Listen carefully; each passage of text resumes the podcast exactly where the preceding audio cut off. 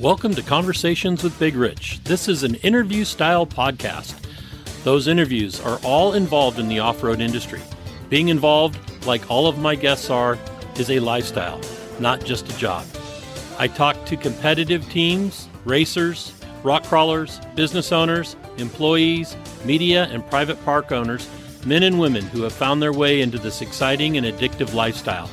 We discuss their personal history, struggles, successes, and reboots. We dive into what drives them to stay active in off road. We all hope to shed some light on how to find a path into this world we live and love and call off road.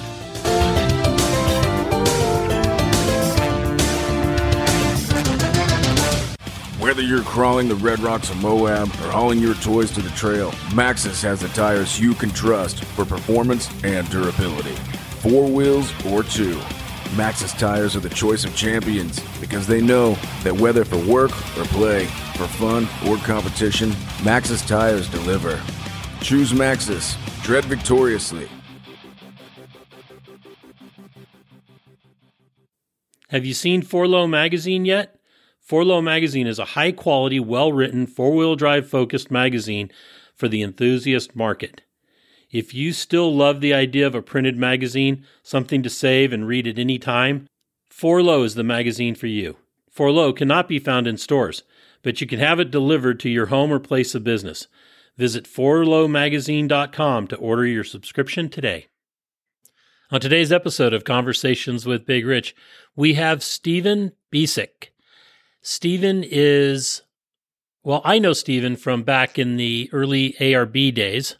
I'm not sure exactly when he started. Um, I knew a couple of guys, I think, prior to him, but you know, Stephen has always been a great guy. Um, he's uh, jumped around with a couple of companies, but it looks like he's solid now. We're happy to hear that. Stephen, thank you for coming on board and sharing your life, and uh, it's good to talk to you. Yeah, yeah. Thanks for having me on the podcast. I know we've been trying to to set this up for a while. Yeah, we and, have. Uh, finally, finally worked out. It's good. I'm glad we were able to do this. So let's jump right in and find out where you were born and raised. Yep. So I'm one of the few people in Western Washington that that that actually was born here in the Seattle Tacoma area. Um, I've uh, I was born and raised in Puyallup, Washington, and the furthest I moved was uh, North Seattle for about nine years, and now I'm back down closer to, to where I was born. Um, I think seven eight miles. So from uh, the actual hospital. Uh, I'm actually currently living in Federal Way. Okay. And what was the uh, the area like back then? I mean, I've been. My dad was raised in Seattle. wasn't born there, was he? Yeah, I think he was born and raised in in Seattle as well, um, up on Lake Washington. Um, I want to. I, I don't want to screw up what what area it was at, but they moved to California um, when he was a kid. Um, but how rural was it back then? So where where I actually grew up was um, and Puyallup is well Puyallup was kind of known as a hop a hop community, hop farms. Okay. Uh, and basically when the um, the wagon trains came out west, a lot of them either went down towards Oregon or they went over uh, our mountain passes here and kind of settled in the the Puyallup Valley or the or the Puget Sound area. Um, so technically, I didn't grow up in the Seattle area. I can tell you where where your uh, where your dad was born, though. That you probably wouldn't want to look up the property value if you lived up there. Uh, everything, just like California, everything is just skyrocketed. Their house there had a uh, that they lived in had a view of the of Lake Washington. They're up on some hill. I want to say it was like the University District or something like that. I don't know, but it was. Uh, yeah, we've driven by it a number of times, and uh, I don't think they owned it though. They were renting back then. Gotcha. So yeah, the so I grew up in kind of the Puyallup area. My dad, my grandfather, my mom all went to the same high school in Puyallup High School, uh, but my dad and then I ended up growing up there as well uh, is actually a small town right next to Puyallup, which is called Edgewood. And they actually didn't even become a, a true town or city, excuse me, a true city until, uh, gosh, it was right around the 2000s. oh, wow. so it was unincorporated? yeah, it was unincorporated. Uh, sorry for my voice here. I was No in the mountains this weekend, and all the fire. Unfortunately, all the fire smoke is starting to get to me. That's all Um, right. So anyway, my my little town there, Edgewood, uh, which funny because uh, same junior high, same thing. My grandfather, myself, and my dad all went to the same junior high. My dad and I actually shared some of the shared a couple teachers. Wow. but uh, yeah, uh, that's a that's a whole other story. But uh, that town, Edgewood, at that time was, I mean, we had a we didn't have a large piece of property, but across the street was all farmland. It was all like a, a horse pasture or cow pasture. So that mostly Edgewood was still kind of that old school little farming community up on the hillside. Um, so essentially like a outskirts of the larger Tacoma and so on. Uh, currently now, it's uh, just like many places, a lot of that land's being developed and apartment buildings are going up. Uh, my father has been a full-time firefighter in that town his entire career, so that he's on his second fire department remodel. Wow. So it just kind of shows you, and that's just they need the they need the support for all the all the apartments and retirement homes and all that are going up. So it, it's changed big time. Every time I drive through that town, uh, it's like holy smokes, So, there's there's more. so when you were growing up, how did you? Uh, what was your entertainment that young age? Uh, well, my dad was a full time firefighter at that time. He was working uh, four tens, so I was home by myself during the summertime, and I had I had a BB gun that I shot cans in the backyard. I had my BMX bike that I rode all around town with friends, and that was that. That was my my entertainment. That was I just kind of I was always outside playing. Excellent.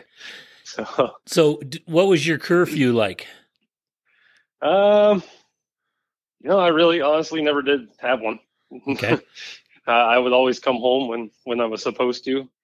Uh, nothing super late unless it snowed, and it was snowed. It was the probably wouldn't come home till after midnight. But no, just my friends and I we were into BMX bikes. We just rode around town, jump had jumps here and there, and yeah, that was that was my childhood. That was the well, my early childhood at least. Yep. Okay. And how was school for you in those early years? uh, I've never actually been the greatest student, um, unless it was something I r- was really interested in. And even then, there, I had some issues. Just if I didn't get along with teachers and such. For example, Washington State history. I love Washington State history, but I did not get along with my teacher, and that reflected on my grades. Right. Um, but then in high school, I mean, I had awesome. And again, it comes back to something I was interested in. I had an amazing automotive uh, teacher, awesome metal shop teacher was, which was also my dad's metal shop teacher at high school, and uh, electronics teacher. So of course, the stuff that I was interested in, the hands-on, the technical stuff, I I got A's. So that was, but but your English classes, your math classes, all that stuff, uh, I wasn't good at all. did did your did your wife grow up in that area as well? Yeah, she did. So my wife Amelia actually grew up in Seattle, north of downtown Seattle. Okay. Um, so yeah, she hasn't. This is the furthest she's moved south, which is about 30 miles from her where she was born. Okay. So we're we're we're oddity here. Cool. So high school, a lot of tech, a lot of well shop courses. Um, did is that where you where you plan to to go to after graduation, or did you have other plans? So entering high school, I had no idea really what I wanted to do. I kind of liked uh, uh, thought of arch- architecture. Yeah, art, becoming an ar- architect. Although the math problems there, that that, that didn't help that out. Right. Uh, so basically, I entered high school not really knowing what I wanted to do. Um, I signed up for a basic automotive program, and that's kind of where it, where it took off. Um, kind of just fell in love with working on vehicles and had an awesome teacher. Our class, our automotive class at Puyallup High School was actually an ASE certified class. Okay. So once you got into the advanced stuff, you actually could earn uh, college credits or sort of, or I can't remember how exactly it worked, but they were ASE credits. Right. Um, so yeah, that's kind of where it all took off. And then of course he would bring in schools. He would bring in our local community colleges who taught automotive programs. He would bring in uh, UTI, Universal Technical Institute, WyoTech. They all came in did presentations with us. Um, so yeah, that's kind of where all where all took off. And what was the first motorized vehicle that you got to drive, whether it be motorcycle, ATV, car, truck, whatever? So my early years before high school uh, was all. I actually, my dad and I raced downhill mountain bikes. So I never really never had dirt bikes. I always wanted one. I always went to the supercrosses here in town, everything like that. But but my sport was the downhill mountain bike racing. That was that was it. So that we we traveled around the Northwest, California, uh, Utah for nationals and such. Um, so my first vehicle was until I actually got a job when I was late 16s, and it was my dad's uh, bought new 1987 uh, uh, Cherokee uh, okay. with a manual. So that was my first vehicle. I bought it off him, and that was my commuter for first couple years or so. And then um, I started getting into when I was trying to figure out what I wanted to do with my life, uh, where I wanted to work for as a technician. Uh, at the time, I was big into Formula One racing, which I still am. I love Formula One. Um, so I was kind of a Mercedes fan at that time, and that was became that's kind of my my set goal was to work for Mercedes as a technician. So at that, so uh, my parents had a uh, little 190e Mercedes. I think it was a 91. So I ended up getting that from them as well, or buying that from them as well. Uh, and then, yeah, that was just too fast. that sounds like you may have gotten a few tickets in it. Actually, believe it or not, the only and funny story, I've only gotten one speeding ticket, knock on wood, and that was driving ARB's FJ Cruiser. Really? yep, that was a fun call to uh, to the president of ARB. Just let him know, and he laughed at me. He's like, "It, t- it took you this long to get a ticket, a speeding ticket." so yeah. I had my first speeding ticket. Let's see, I got my license in March. I was working for a repair facility, and I had to go. I went to pick up a a client to get him back to the shop to get his car, his car, and he was like the city um, architect or engineer mm-hmm. where we had the shop, and I picked him up driving the shop van. I pulled out of the out of his parking lot and went like 150 feet to where I stopped because the lights came lights came on behind me, mm-hmm.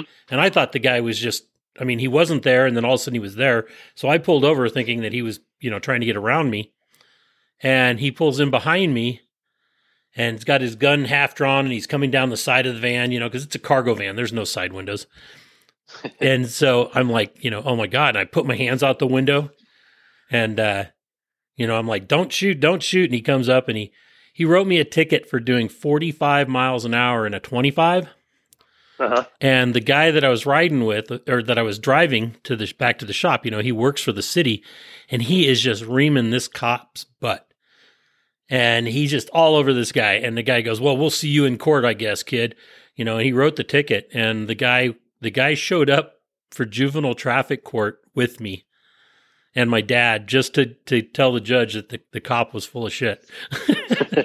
nice because I was like, I don't even know I w- if I went a quarter of a mile, and it was like 150 to 200 yards is as far as I got. Right, dumb. yeah, yeah. Some of them are out there. Oh yeah, to, to, get to their quotas. Yep. Yep. so, growing up, driving the the XJ, yep. and man, that puts. Now I'm seeing what how how old you are, because those XJs aren't that old. No. Um, Okay, so then uh, is that you, you you're into the automotive scene? You high school, you're doing the shop classes and everything.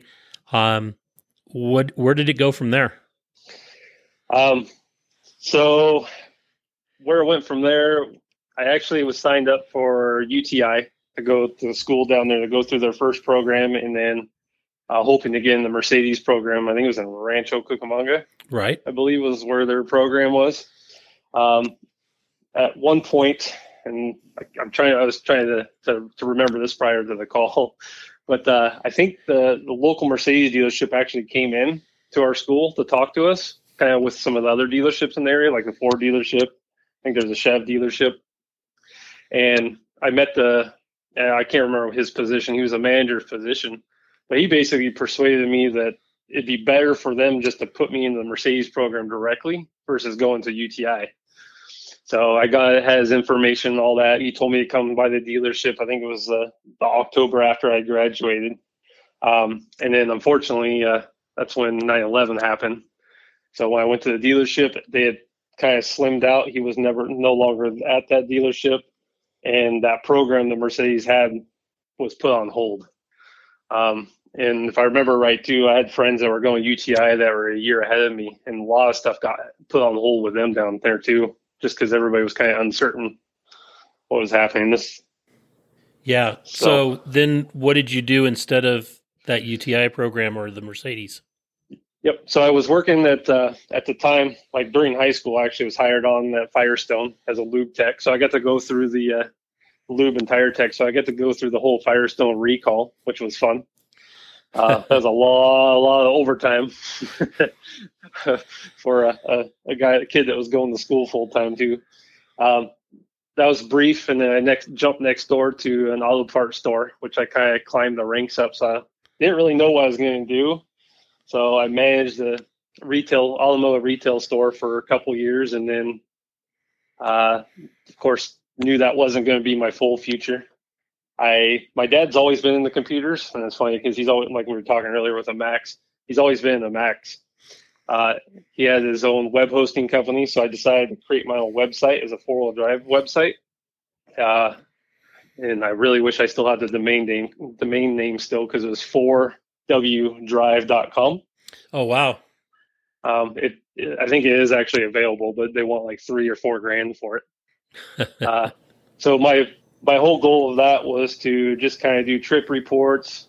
I was going to the local um, uh, like poker runs and stuff and taking photos, and then also sell product. Uh, so yeah, I was kind of I, again I kind of wish I would have uh, stuck with it because I was super early. That was in 2002 or 2003. I had a working e-commerce store using just like the old school built-in PayPal checkout buttons.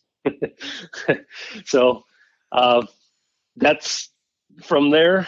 Uh, I'll go ahead and keep continuing. But from there, I think I reached out to Chris Wood, who was a long time ARB uh, sales rep, and he was actually he's actually at AEV now, American Expedition Vehicles. But I can't rem- I reached out to them about setting up account. I can't remember if this is 100% accurate, but I believe they reached out to me about a possible position at ARB in the tech department. Um, so again, I'm not 100% sure on that. I can't remember if, if they reached out to me or if I saw a listing when I was looking up their information. But regardless, they brought me in. I had an interview. It was kind of for like an assistant manager position in the tech department. Uh, I didn't get it, but they told me come back in a couple months, and I did. And at that point, I got hired on by some random guy the listeners might know of. Uh, his name is Tech Tim, Tech Tim Lund. Yes. Who is even harder to get on the phone than you are. yeah. Yeah, he's a busy guy now. yes, he is. so then at ARB, you started off in the tech department? Yep. Okay. So that was that was May of 2003 and then I believe it was July, and you'll know this one. It was I think it was July. That following July is when I met you. Uh, went to we that We Rock in Goldendale, Washington. Right. And yep. That's that's where I met you guys. That's where I met a lot of industry people I still consider friends. Um, it's the first time I got got drunk with the Campbells. Met them and got drunk at the Campbells with at the grain silo in Goldendale. Uh, so yeah, that's kind of and, and, met a lot of friends at that event. Um, former We Rock competitor uh, Rob McKinney. Yes, which I consider him a best friend of mine now. Excellent. So that was my first trip or first time really meeting, and hanging out with him. So yeah, I I have to credit you with a a lot to where I'm at now just from the We Rock event. right. So was was Scott Service working there at that time? No, no. Scott okay. came on. I think that was a late 2000s. I can't remember. Okay. Exactly. All right. No worries. Um, so then Goldendale, your first rock crawl. Um, yep. What did you think when you showed up there and saw what was happening? Well, that was the first time I actually saw rock crawl. I think in person.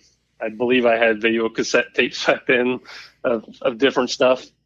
Um, there's a little bit, what was this, rockcrawler.com? There's a little bit of stuff back then. That was all of our, especially in our high school class, all of our favorite website at the time. Um, no, it was awesome. It was, uh, yeah, it, it was, I mean, it got to, it, it inspired me to start photographing the rock crawl events. Okay. And, uh, yeah, and just kind of went down a rabbit hole from there. so let's talk about your days at ARB um, mm-hmm. in the tech department, but you didn't stay in the tech department. Nope. So I was in the tech department, I think, about three years. Okay. Uh, I left the tech department right when I think Tim Lund moved on. He, I think he left, uh, if I remember right, he left to go start his own fabrication, or he was doing a lot of fabrication work on the side. So he, he was going to go pursue that. So at that time, they moved me up into the customer service, um, which basically I kind of I, was still fielding technical calls, but just the easy stuff prior to they get in the tech department.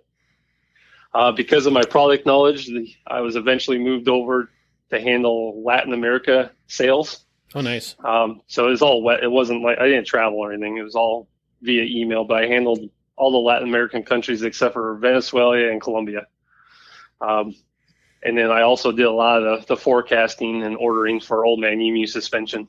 That was my other other uh, other task. So why not why not Venezuela and Colombia? Because uh, uh, they were they were at the time they were really really big accounts. So the president of the company, Jim Jackson, was handling them directly. Okay. And they were very, uh, if I remember right, the the dealers at that time were were kind of a handful. So, so, um, no, I, I, yeah. So everybody else, I mean, I dealt with more, and again, they were the bigger accounts, so they were the, the ones that needed the most attention. Right. So I handled like the smaller, the smaller accounts where I was shipping product out, small batches of product and so on, not like big, big direct shipments or anything like that. Okay, that makes sense. All right. Yep. And what what was the hardest thing from going to eh, going into ARB for you to to learn or you know assimilate into or anything like that? What would what was the hardest part of that? Well, going into, I mean, I had all your basic automotive knowledge, but there was still a lot of off-road specific technology, not technology, but technical stuff that uh, that I really needed to learn. Uh, probably the hardest stuff was just drivetrain stuff, like gear ratios and the and applications and so on. But ah, that math. luckily, yeah, but uh, luckily, uh, luckily having Tim there, Tim's super knowledgeable about that. I'm really lucky to have uh, the ARB engineers came over from Australia quite often, which I now call friends of my own. Um, so luckily, I had a lot of good teachers at the young, uh, fairly young age, to to pick up on all that, to learn it all. Excellent. Um, from and, and be a part of different suspension developments, the air locker developments on a few application. Um, so I, I, am just grateful I had people that I was working alongside that that I learned from. So then, kind of run through all of the uh, all of your things that you did at ARB because you were there for quite a while.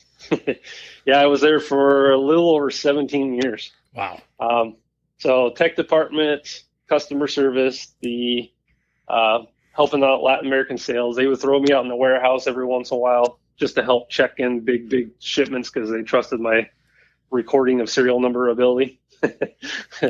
uh, I would help the accounting department here and there, just just if they were overloaded. Um, and then eventually, from going to the We Rock events and stuff and doing, I really got into still photography and a little bit of video at the time, but mostly still photography. Uh, at that time, uh, gosh, it was right around 2007, 2008. Uh, they wanted to expand the marketing department at ARB, and because of my photography skills, they felt like I would be perfect for that role. Uh, at that time, uh, the manager Lisa Wood, uh, yep, she she requested it, and I was brought in to be kind of her assistant to help out with all the sponsorship requests, uh, kind of anything photo related. Geez, what else? Um, event planning and so on.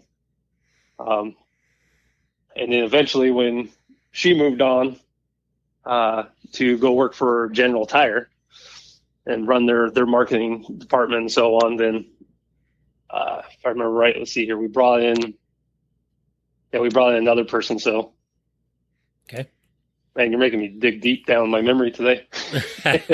but uh, so yeah, right up and so right up until 2017, I was in the marketing department. Uh, when I left there, my main role was anything photography related, handling outside photography, like studio stuff. We would outsource a lot of the studio photography locally here, and um, uh, Ultra Four stuff. So King of the Hammers was kind of my baby, just because I was go I, I attended King of the Hammers prior to actually being paid to be there, and we kind of I'm really proud of what we built up there. Right. The the technical support system, um, which rolled into product development of some very high zoot air lockers, which is rolled over to everyday application air lockers. Um, so yeah, my pri- in social media, social media was my other main uh, task. So social media photography and really race, anything race related. And what kind of uh, what kind of stories can you tell, or do you remember of those those early days at events? You know, any besides like meeting Rob McKinney and becoming you know best friends with him, and then um, drinking with the Campbells, which never happened to anybody nope. in Goldendale um, nope. or anywhere else. so, what are some Uh, of the other things? People that you met uh, that made a big impact. Yeah, and I hate to like just name drop people because they're so well known, but I really enjoyed the on the rock crawl side. Really enjoyed going out to Goldendale, or sorry, not sorry, not Goldendale, but Donner. Donner was one of my favorite places to go. Ours Um, too. Yeah, it's just that it's just beautiful up there. I took my wife to her first uh, off road event. Really was there, and she got to meet uh, meet Jason Shear, Jason Berger, uh, all those guys, which I had. I think I might have met them actually in my first time at Donner as well. Actually, I did. Yeah, Okay. we I met the we stayed at Jason Berger's house. Rob McKinney and I did, and I met Jason Shear and Berger, and I think uh, Nick Campbell was uh, spotting at the time Right. for for Jason. So, I mean, I just I just met a lot of awesome people in the industry that I that I can I'll still talk to here and there and text them, even if I'm not able to go to events. So that was on the rock crawl side. There was a pretty crazy event when the that when we went down for uh, super crawl the one year in Vegas. That was a that was an interesting weekend. Right. Why was that interesting? Without getting Uh, so- anybody in trouble. no, no, no. It's it's a cool story. I talked. So Rob, my friend Rob, who's competing, he actually snapped his uh, his camshaft in a Subaru motor moon buggy. Wow. And Chip Foose's guy was over there. He saw that. And he told Rob to, hey, pull that thing out. We could probably weld it up. And I just What? remember us running over to, yeah, Chip Foose's. I think they were. What was the show he did? It was the hot rod building show he had. Right. Uh, but they, it, it was so that super crawl was on the right before SEMA, and his show they were doing a live show there, so he had all of his fabrication equipment. And yeah, Chip Foose is like main welder guy. He chucked up in a lathe and was able to weld that camshaft back together. And Rob installed it, ran it, and from my understanding, it's hanging on his wall in his garage right now. It should. Yeah, yeah. It I was, can't and believe I- welded up a camshaft. And then I remember, uh, yeah, Chip Foose told us, "Hey, come grab us next time you're out there running. We want to see you run." And he came out and watched Rob do his do his run that night. That's awesome. So that was really awesome, cool story there. Um, on the rock racing side, I mean, King of the Hammers is since I, I've been going King of the Hammers since the first non OG year. So what, 2008? right. So just seeing that grow to what it is now is just insane. I mean, I tell that story all the time. Like, yeah, I remember when it was just a maybe 50, 60 RVs out here, if that. Yeah, I don't, and, and that included all the spectators. Yeah. Yep. and how a lot of media just kind of wrote it off. There weren't that media that uh, I think it was myself and maybe a handful of other guys that were always at the rock crawls, and that was it. Yeah, so, I was doing tech. yeah, yeah, and I still have photos from that. I got friends that tell me, man, you need to you need to put all those like historical King of the Hammers photos up somewhere so everybody can see them. That's see true. how the cars have all changed, but oh, the um, the technology has been incredible. Oh yeah, it's yeah, it's it's insane. Yep, but uh, can't think of anything else that's. Uh, I mean, a lot of it, unfortunately, not fortunately, but a lot of it had to do with drinking, all the, the, events. But well, I think that goes hand in hand with with off roaders. yeah, but that's kind of those are the kind of the stories that I've, I've repeated. I mean, I repeated that King of the Hammers one because a good friend of mine I reconnected with up in a Jeep event this past weekend. Um, he's never been to King of the Hammers, and I told him that story. I'm like, man, you just tell him like if you drive out that Thursday, Friday night, if you have to drive out to the street, it's just nonstop people camping. Right. It's, just, it's and you, he has to experience it. You have to go down and experience it. If you're if you're an off road enthusiast, everybody should get out there once at least, yep. just to to see what it's like. I myself have been enough times that I don't need to go that one more time. yeah, yeah, it's a it can become a very long week. I just haven't been down. I haven't been down in forever that I wasn't being paid to work down there. So I'm just looking forward to get down and not have to do any, not be on anybody's schedule. well, that's when you uh, get some teams to to contract with and do your photography that way.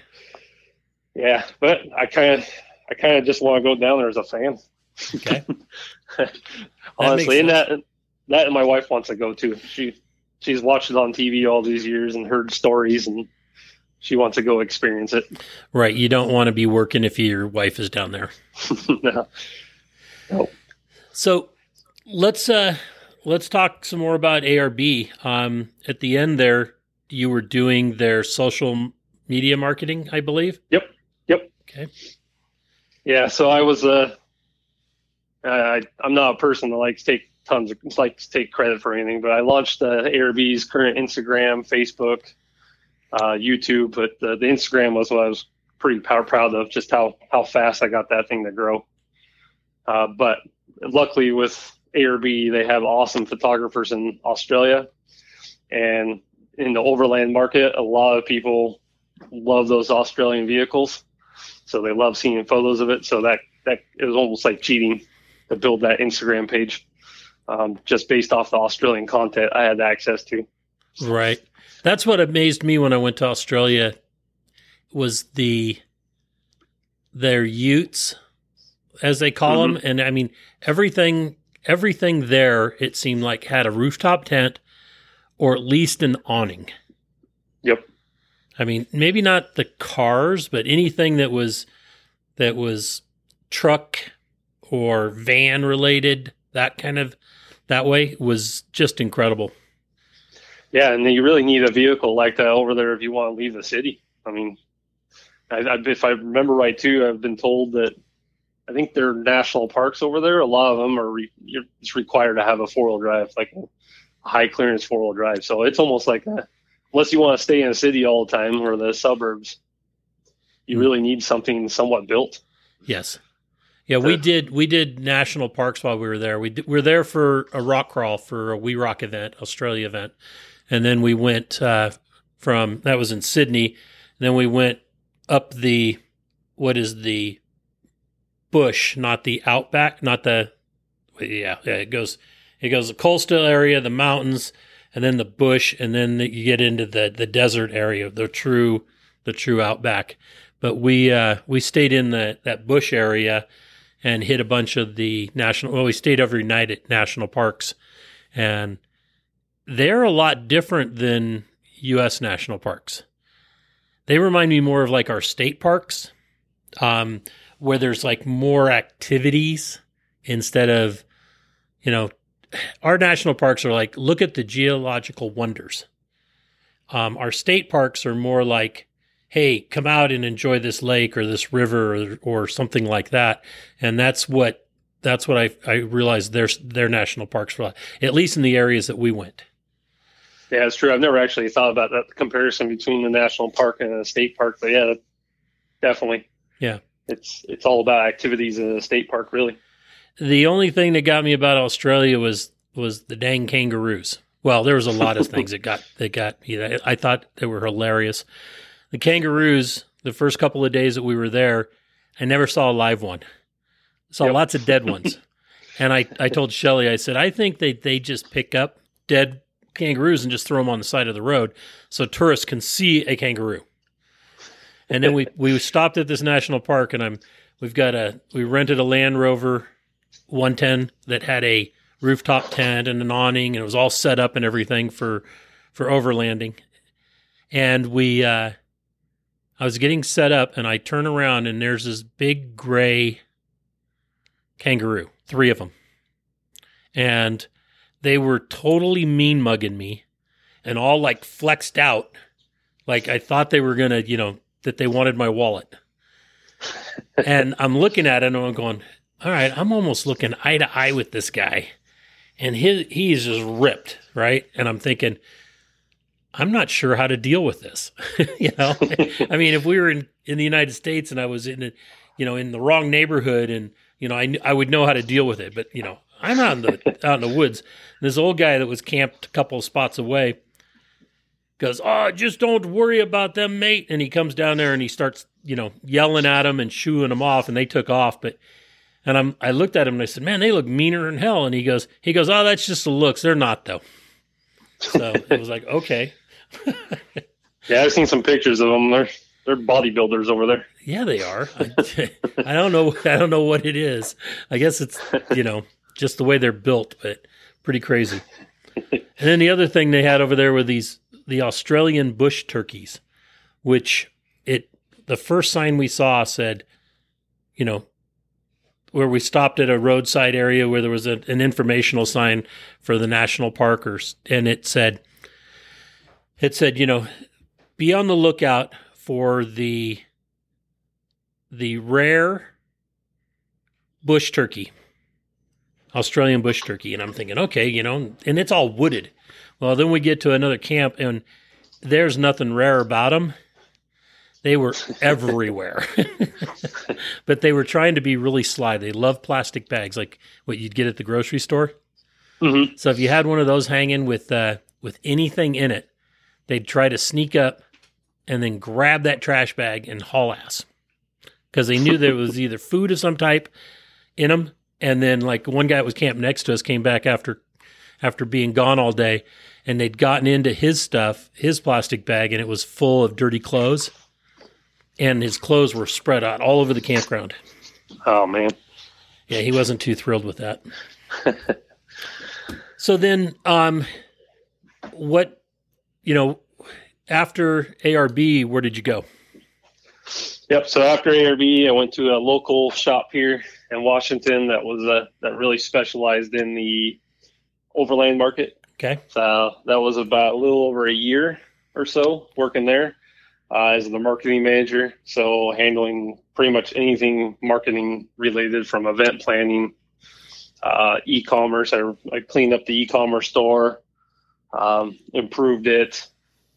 Uh, yeah, I mean anything really e-commerce and in marketing. I did it there. Okay. Uh, lot lot different going from a big corporation at ARB down to a small regional company.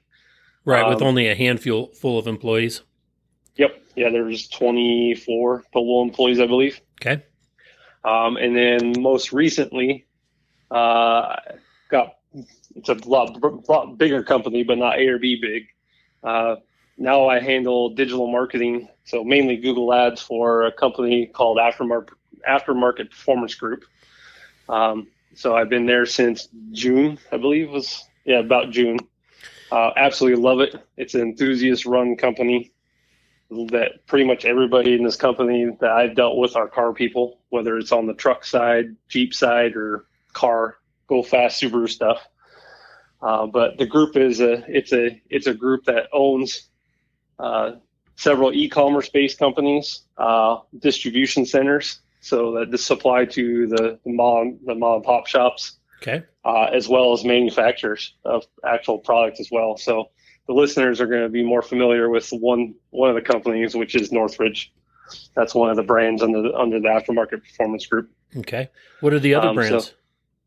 So they're on the truck side. You have Stage Three Motorsports, which is a lot of um, uh, like half ton Ford, so F one fifty, uh, Ram fifteen hundred, some Mustang stuff. and that's called uh, State new- Street? Stage, like uh, Stage. okay. yep, Stage Three Motorsports. Stage three. Uh, Man, that's not what I heard. yep. So that's all kind of the the Raptor stuff, the the smaller four vehicles. Um, you have Alligator Performance, which is uh, that's uh, I believe they purchased that right before I started. Uh, that's all like heavy, di- not heavy diesel. I keep saying heavy diesel, but like F two fifty, uh, three quarter ton and bigger, Okay. essentially. Um, that's kind of it on the truck side, and then on the car side, company Rally Sport Direct, which is all what it sounds like high performance parts for Subarus. Um, and then there's a few other companies like Subi Speed, FT Speed. So it's all catering to import street market, really. Nice. Um, and then some of these companies also manufacture their own products. So tha- that's why the group purchased them because they wanted manufacturing abilities as well. Um, and then there's distribution centers. So Premier Performance is a big one for a lot of the mom and pop um, off-road shops. A lot of people purchase through them. That's where you can get a lot of the. If you specialize in four-wheel drive stuff, then you you should have heard of them by now. Right. So yeah, so my role uh, is really Google Ads for all all these channels. So I'm handling the Jeep side stuff. That's been super easy because I'm a Jeep guy. I can write copy. I can do. I, I know the photos. I know the vehicles. The Subaru, or sorry, the import car side's been kind of a a learning curve. Right. Just because I haven't hadn't really, besides having friends back in high school, having little Honda Civics and such, was never really exposed to imports. Um, besides Mercedes. Okay. So that's where I'm at right now. Again, awesome company. They really pride themselves on uh, a company full of car enthusiasts, automotive enthusiasts who are running the company. Sweet. Um, so yeah, super super happy with this company being here. that sounds like a good fit for you. Oh yeah, uh, and then also too just staring at a computer screen all day. It is it has been a little bit of transition. However, it's really pushing me to want to be outside all in the weekends. So, which uh, I haven't felt that in a long time. Right. I noticed. I noticed because we're we we talk a lot, um, not necessarily by phone. We do a lot of texting and messaging, but uh, you've been doing a lot of of camping and going out on the on the adventure trails and stuff up there in Washington. Yep. Yeah. So I'm just trying to. I have a vehicle that's built for it, so I'm just trying to explore our state as much as possible, really. And it's been awesome. Let's talk about that vehicle. Yep. So, like I said, I'm a Jeep guy, so I've actually got four Jeeps in the stable. Oh wow! so my wasn't my first one, but my first real Jeep was uh, I have a '93 YJ that I've had since I was 20. Uh, I've completely built it up myself. It's pretty much it's got air lockers front and rear. I mean, it's your basically basic low Jeep YJ on 35. So around here, a lot of our trails are are tight, and you do a lot of tree dodging. So most smaller Jeeps like a YJ or a TJ and stuff, uh, 35 inch tires is about perfect. So it's kind of built for again tree dodging around here, and some of our trails were built by are actually old uh, pioneer wagon trails. I mean, so that tells you how narrow some of these trails are. Right. Um, uh, so that's that's my main Jeep. Unfortunately, it's kind of been neglected. This it lives in a garage, but it's been neglected because last year I purchased a Gladiator and put a lot of time and money into that, and it's built for mainly camping and adventure travel. Um, it's uh, special ordered. I fell in love with the Gladiator when I worked at ARB, and then the diesel came out, so I special ordered one with a diesel firecracker red and very minimum options, just minimal options because I knew what I was going to do to it. I I knew I was going to put a better suspension on there. I knew I was going to put air lockers in the front and rear, bumpers and so on. So I didn't want to spend the extra money on a package that I was just going to take off anyway. Right. That makes so sense. that's my so that's my main venture vehicle, camping vehicle. It's got a Alucab canopy camper, which is a South African company that builds a.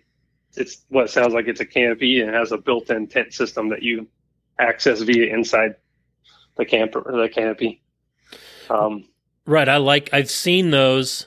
Um, one of the girls on the Rebelle had one. Of course, they couldn't Mhm. use it because they were they tent camp and the the vehicles go into um, an impound.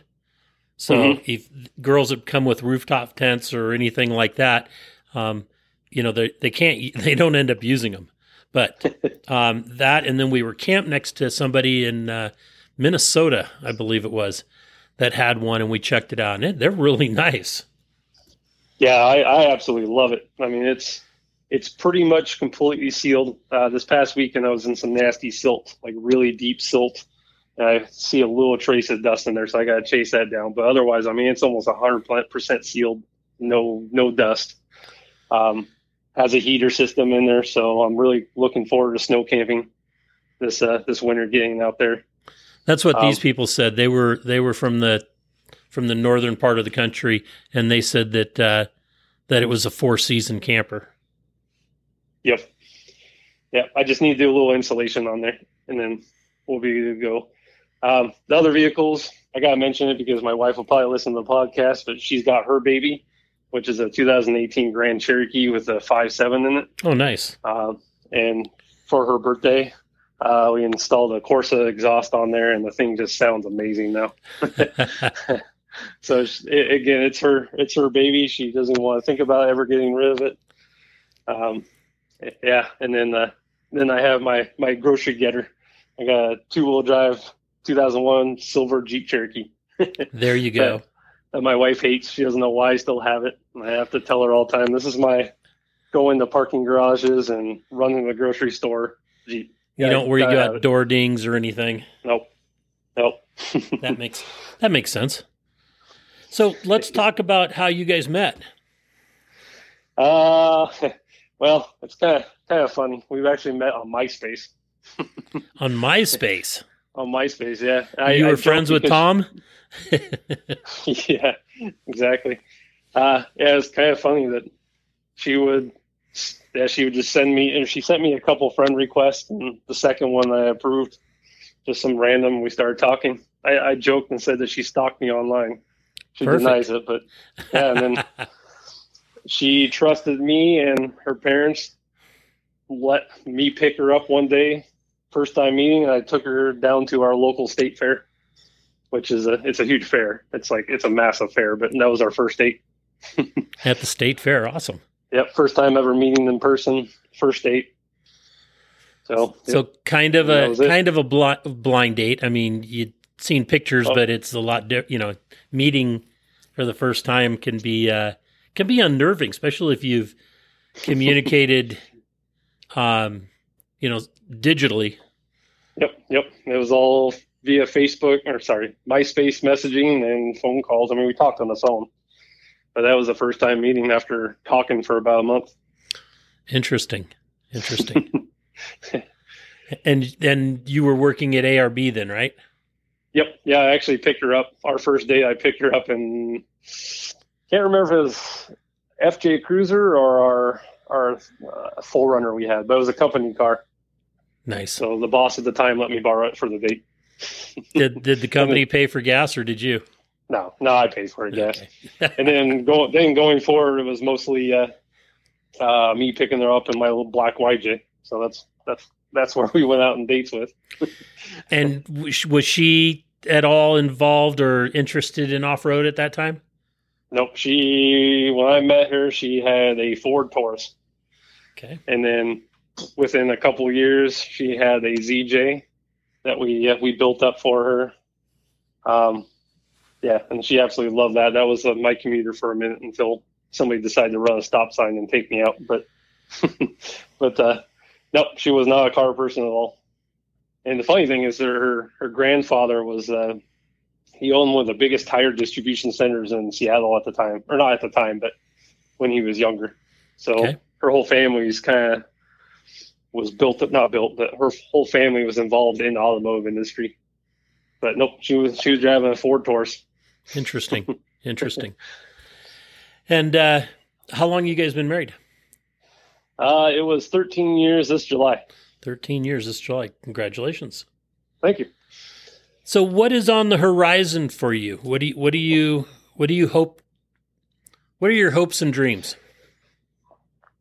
Boy, that's a hard question. It's all right, you can take your time. I can edit out all the the, the long drawn out blanks. Yeah, I'm I'm just kind of grateful that again I've met so many people and I've accomplished so much so far at a fairly young age. Uh, we were smart and we purchased a home super early. Actually, we purchased it before we actually officially got married. and then That's a real- commitment. yeah, with the real estate market around here, uh, we made off like a bandit and purchased kind of a dream home now that we probably won't ever leave until we can't climb the stairs to our bedroom anymore. Okay. That's probably um, happy with my super happy as a career, the people I've met again, accomplishments in photography. I mean everything. I mean, so yeah, I don't really have side staying healthy. Uh, I get I, I kind of need to get out more, even more than I have been. There's so much of this state that I haven't seen. So, but yeah, no, um, What what's your what is the area that you want to go to in Washington the most that you haven't explored yet? so I've I explored most of the area, but the area that I need to explore more is actually the Olympic Peninsula. There is actually a lot of roads, back roads, and such you can go explore. Exactly. I do want to. I, I love one of the reasons I we're never going to move away from this area probably is because we both love the mountains, snow, and saltwater. So I love the beaches. So I haven't really explored or gone down the Oregon or the California coast. So that's all. That's all list in the next couple of years as well. Excellent. Um, just we both love the ocean, love the salt water. So and then uh, maybe down the road, and my wife will probably laugh and hit me or something like this, but would like to get a boat at some point and explore by water up here in the Puget Sound. Oh, I would have to agree with that. I would love to explore the Puget Sound. Yep. Yeah, is- I'm lucky. We're lucky to have an uncle that's got a boat. So I've spent a lot of time in the San Juans and the Gulf Islands, which is the Canadian San Juans, and north up into Canada. So, but that'd be really fun to to really really explore. Um, and then also even by Jeep too. I, one of the reasons I picked up the Diesel Gladiator too was to get up into Canada. I mean, we're only three hour drive about to the Canadian border uh, in BC. So I mean, there's lots of stuff up there. I'm seeing a lot of stuff on YouTube on Vancouver Island and on the mainland, and just you can get super remote out there. So I'd love to get up in that area in the next year or so. That's cool. And then uh, any any other you know lifelong goals you want to write a book or you know a coffee table book on your photography or anything like that? Yeah, I, I've got a lot of years of sports photography, so that, that would be something like. I mean, I have, it's sad. I have no photos of not. Geez, I have no photos in the house that I've that I've actually taken. So there's nothing on the walls. My office has no photos on the walls. Living room, nothing. So I have a stockpile of both some landscape, sports photo photography. So someday I want to print them out and yeah, maybe do a book, photo book. So let's talk about your sports photography for a little bit. How did you Yep. get how did you get involved in doing that and what was the first the first league that you shot? So funny, funny enough that my break into sports photography was actually through a contact I met at ARB. But prior to that was um, um, after doing all the off-road stuff, I really wanted to kind of do some mainstream sports. So there was a local semi-pro football league I hooked up with that would go do all their marketing photos and and the players would buy photos from me. So that was kind of the real break-in on non-automotive sports. Um, and then a friend of and actually I got credit Tim Lund on this one too, but a good friend of Tim at while I was at ARB as a tech, he was the team photographer for the Detroit Lions at the time. Okay. So I got to know him. He mentored me. Uh, I got to fly out to Detroit, and I flew actually to one of the 49er games too when when Detroit was in town, and just basically built a portfolio of NFL photos.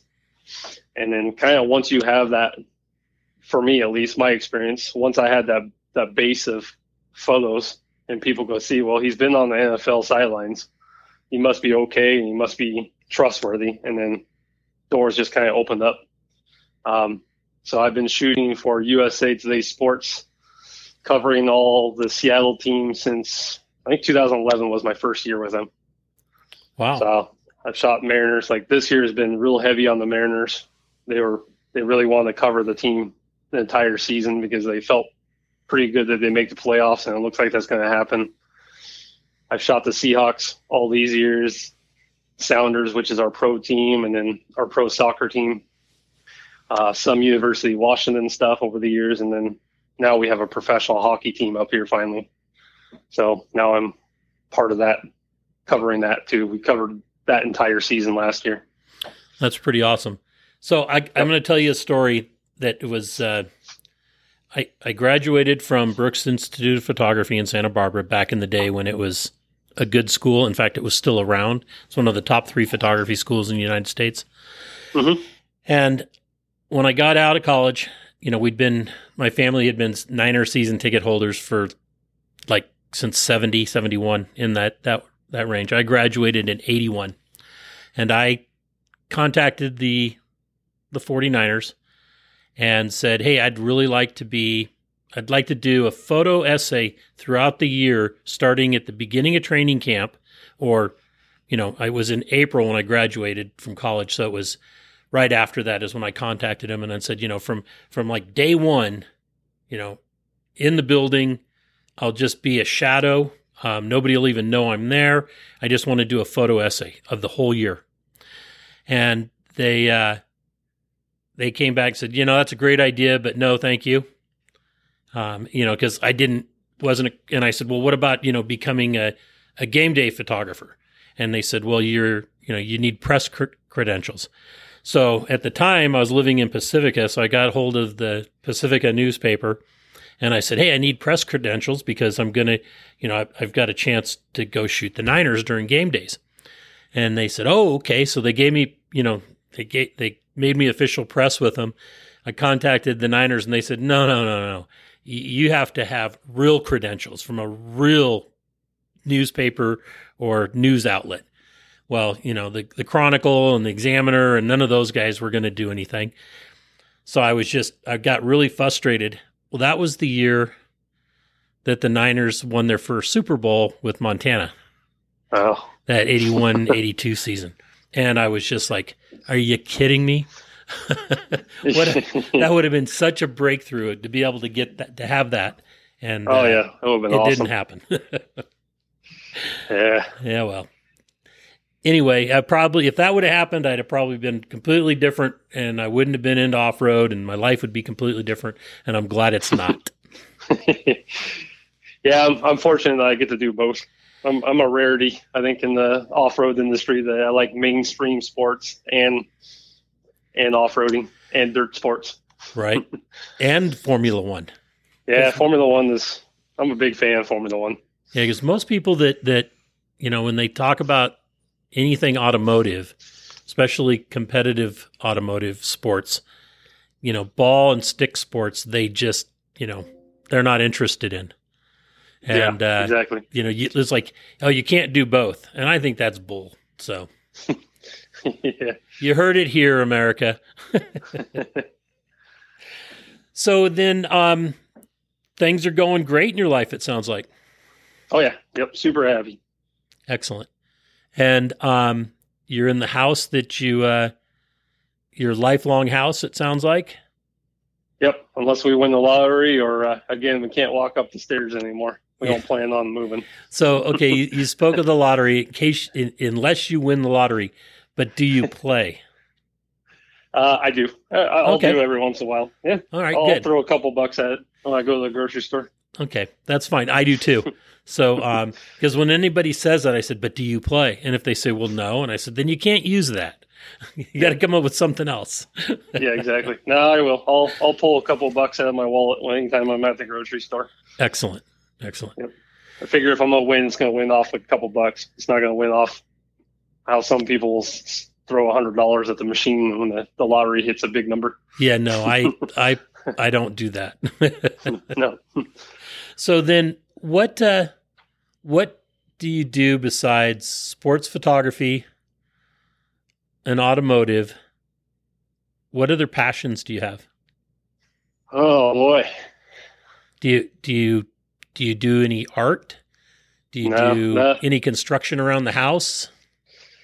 Yeah, it, with this current house I've done, it's not a passion, but uh, remodeled the kitchen for the most part myself with with help of some family members on some of the like some of the framing stuff for a larger window. But I'm all I've always been kind of a self-taught person, so I'll always look into something before I have to pay for anything, which I don't like to do if right. I if I know I can figure it out or do it. So, um, I, I tried to be a fisherman. Uh, you know what? They they've named it wrong. You're you're not out. I mean, they fished. They did it right. You're out fishing. You're not yeah. catch. It's not called catching. Oh yeah. You know, this, some people get really lucky, but yeah, even this past weekend, uh, I took the jeep up and I got up to kind of a remote. It's considered a high lake or a high lake in this area, and I knew the lake was listed as an abundant lake by the, the Washington Fish and Wildlife because it was overpopulated. Right. So I figured, oh well, I have to be able to grab one out of there. I mean, I got up to this lake. It's a little over five thousand feet elevation. You can look out in the water, and at any given point, see at least fifteen fish swimming around. and I I tried an hour and nothing. yeah. so that, that that's my fishing ability. So you didn't you didn't use the net lure, huh? no. Uh, I was up there by myself, just me. Didn't see anybody else, just the fish, and, and nothing. So, and they just looked and, and laughed at you. Yep, pretty much. I would have starved that night. so that's, I mean, unfortunately, I don't get out that often to fish, but uh, I kind of prefer saltwater fishing. We have king salmon runs up here, silver salmon. We have uh, crabbing's awesome. It can be awesome up here. Um, so I really enjoy that getting out in the saltwater. Unfortunately, I didn't get out there this year, but uh, when it comes to fishing, I really prefer the salt. Um, trying to think of anything else. I mean, that's. Uh, I think we've touched all the bases. Yeah, I don't know because really, yeah, my free time, I'm besides house duties, I'm usually out in the jeep somewhere, exploring up in the mountains or along the coast or. Yeah, I used to be real into hiking, but I haven't really done that for a long time. Okay, and but, uh, uh, I know Tim Tim Lund has uh, been training on his mountain bike because he's going to go do Scotland or Ireland, Scotland with his son on bikes or something like that. Are uh, are you training like that still? Uh no. No. no? Okay.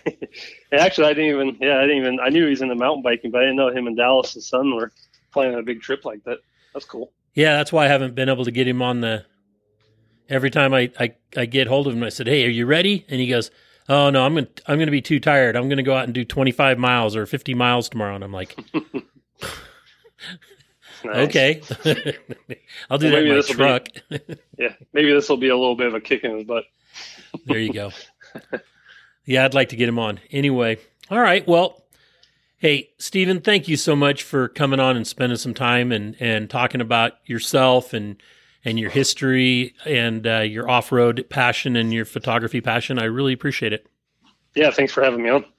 All right, and so uh, you take care, and uh, I'll call you later. Cool. Cheers. All right. Bye bye. Right. Well, that's another episode of Conversations with Big Rich. I'd like to thank you all for listening. If you could do us a favor and uh, leave us a review on any podcast service that you happen to be listening on, or send us an email or text message or a Facebook message, and let me know uh, any ideas that you have, or if there's anybody that you have that you think would be a great guest, please forward the contact information to me so that we can uh, try to get them on. And always remember live life to the fullest. Enjoying life is a must. Follow your dreams and live life with all the gusto you can. Thank you.